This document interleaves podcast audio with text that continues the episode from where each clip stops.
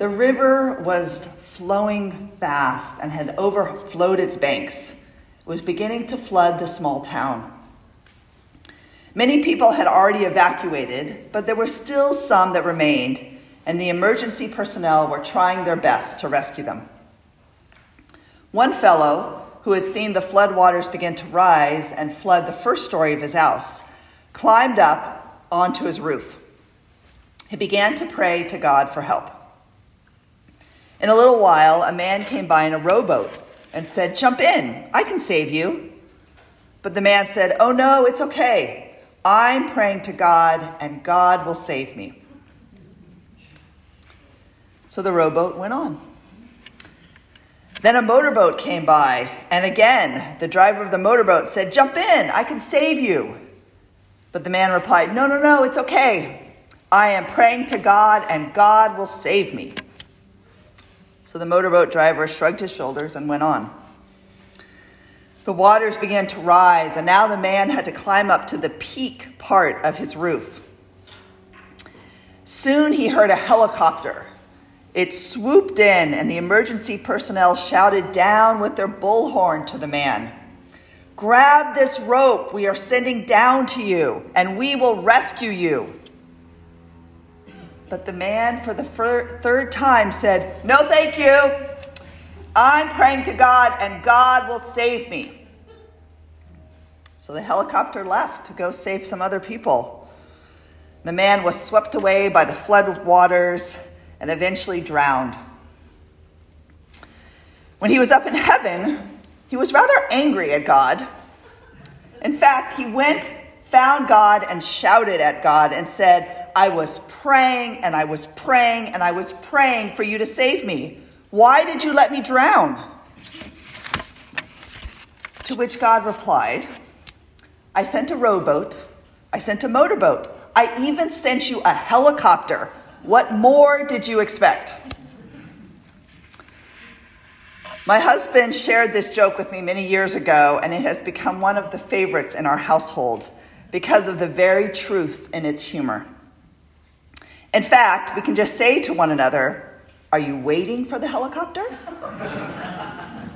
and we know what the other person means. And today I ask you, how are we waiting for God?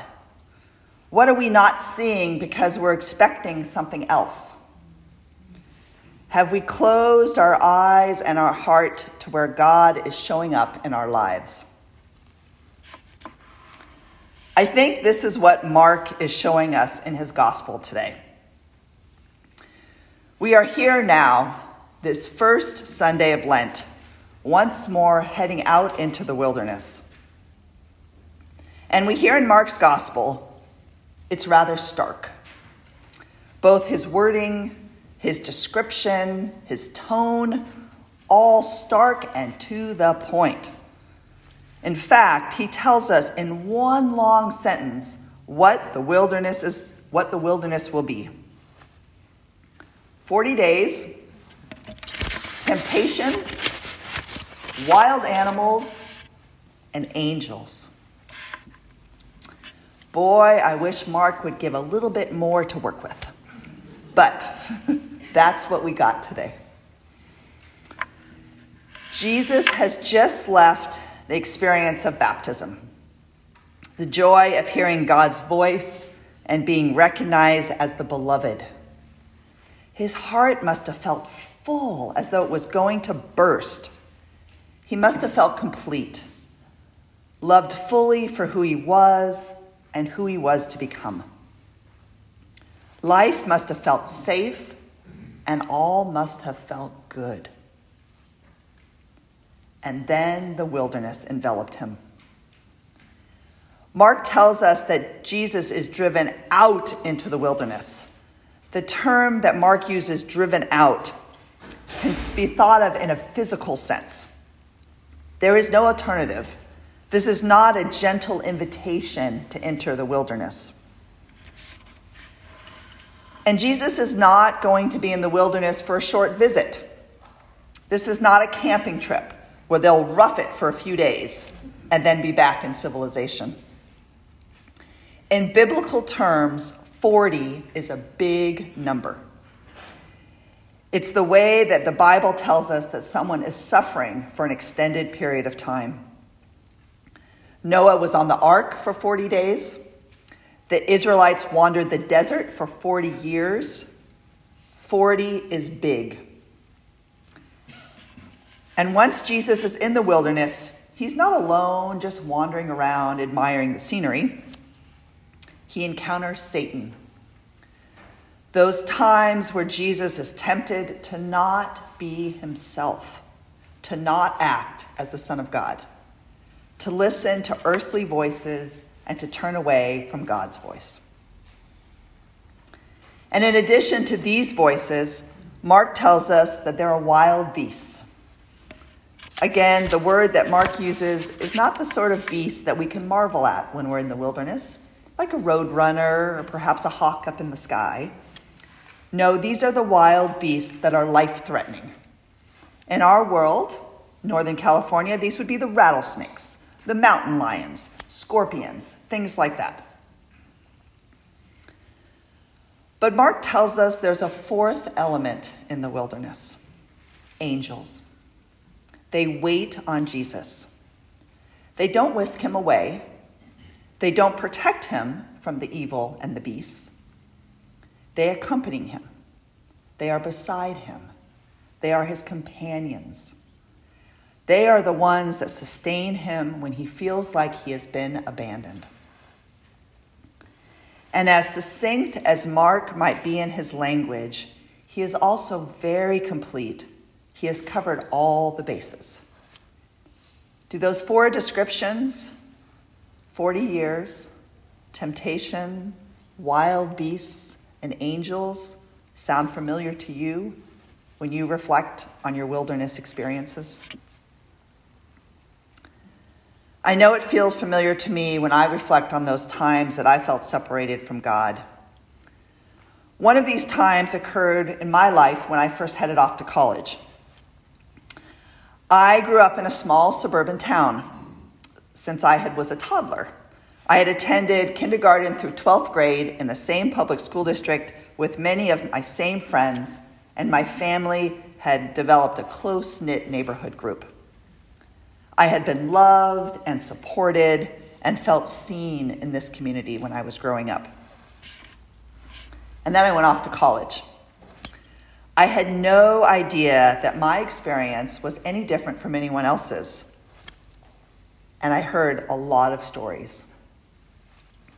Attending a school of 20,000 people away from my family and my friends was a shock to my system. I felt like I had been kicked out into the wilderness. My first six months or so, I felt alone and I felt lost. And it certainly felt more than 40 days. And at times, I just felt overwhelmed with the circumstances that were presented to me over and over and over again. During those first few weeks and months, many things to come, seemed to come at me the question of who I was going to be felt active and alive in these months. And as is the case, often when we first move away from our childhood and our upbringing, we have the opportunity and the challenge to decide who we're going to be. And in most cases, you can pick anyone. At times, the temptation to be someone new and exciting, someone attractive to others financially successful, etc., can override what God might be calling you to do. And we are challenged by what voice to listen to. In my wilderness, these challenges also were surrounded by wild beasts. These beasts were the poor choices that 18, 19, 20 year olds can often make being on their own for the first time involving alcohol and drugs that can have life changing consequences. They are real wild beasts and very, very frightening. But as Mark tells us so starkly in his story, Jesus is not abandoned by God. There are angels. And that is why the story of the man on the roof is so funny and poignant at the same time. God never abandons us. God is always with us, but sometimes we struggle to see God. We blindly miss the angels that are in our lives to accompany us. The rowboats, the motorboats, sometimes even the helicopters that God sends to swoop in to be with us in our darkest days. In my first days at college, there were angels there as well. I found a couple of friends that I grew to trust, that loved and respected the person that I was becoming. I found a faith community that I felt comfortable in and received me with open arms. And the days got better. Eventually, I remember about six months or so into my first year at school, I realized I was actually looking forward to going back to school. I knew I had finally turned a corner. I believe there's something else that Mark reminds us of in this gospel. I find that often we travel through the wilderness. In other words, we don't go into the wilderness and then exit out the same way. We can't. We've been changed forever. Somehow we go into the wilderness and we leave in a different direction. Maybe right now you might feel like you are in the wilderness, like God is far away and the wild beasts are outnumbering the angels. Or perhaps you feel like you have just been in some wilderness time and are beginning to feel like you too might be just, just barely coming around the corner. As we enter Lent, no matter where you are in your spiritual wanderings, take a few moments to reflect on wilderness times in your life. We often leave behind the comfortable when we are in the wilderness. And when we have moved on, we need to ask ourselves a question What do I leave behind in the wilderness that I no longer need? And what do I want to carry with me? This is the framing that we use as we enter liturgically and seasonally into this Lenten wilderness for the next 40 days. What do I leave behind me in the wilderness that I no longer need? And what do I need to carry forward with me? What are the wild beasts that are circling? And where are the angels? Please don't miss those angels because you're looking for something bigger than a rowboat. Open your eyes, open your heart, because they are there to accompany you. They will be with you when you traverse the difficult terrain in the wilderness, and they will see you out to the other side.